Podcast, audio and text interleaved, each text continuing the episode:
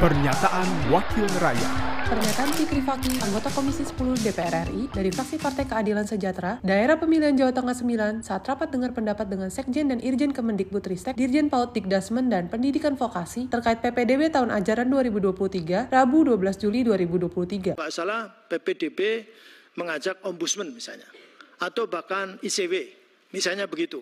Nah, sekarang seperti apa? Ini kuno ini berarti mau melestarikan sistem ini padahal gagal. Ini jelas gagal. Sudah jelas gagal, masih ada favorit berarti zonasi masih belum belum sukses. Tapi tolong ada progres dong di sini. Ada progres. Sekarang bukan hanya satu sekolah.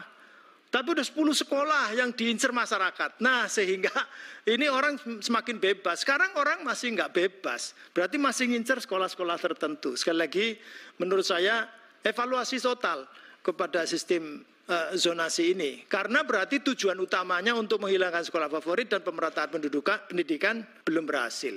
Paling tidak sampai sekarang. Pernyataan Fikri Faki, anggota Komisi 10 DPR RI dari fraksi Partai Keadilan Sejahtera, Daerah Pemilihan Jawa Tengah 9, Produksi TV dan Radio Parlemen, Biro Pemberitaan Parlemen, Setjen DPR RI. Pernyataan Wakil Rakyat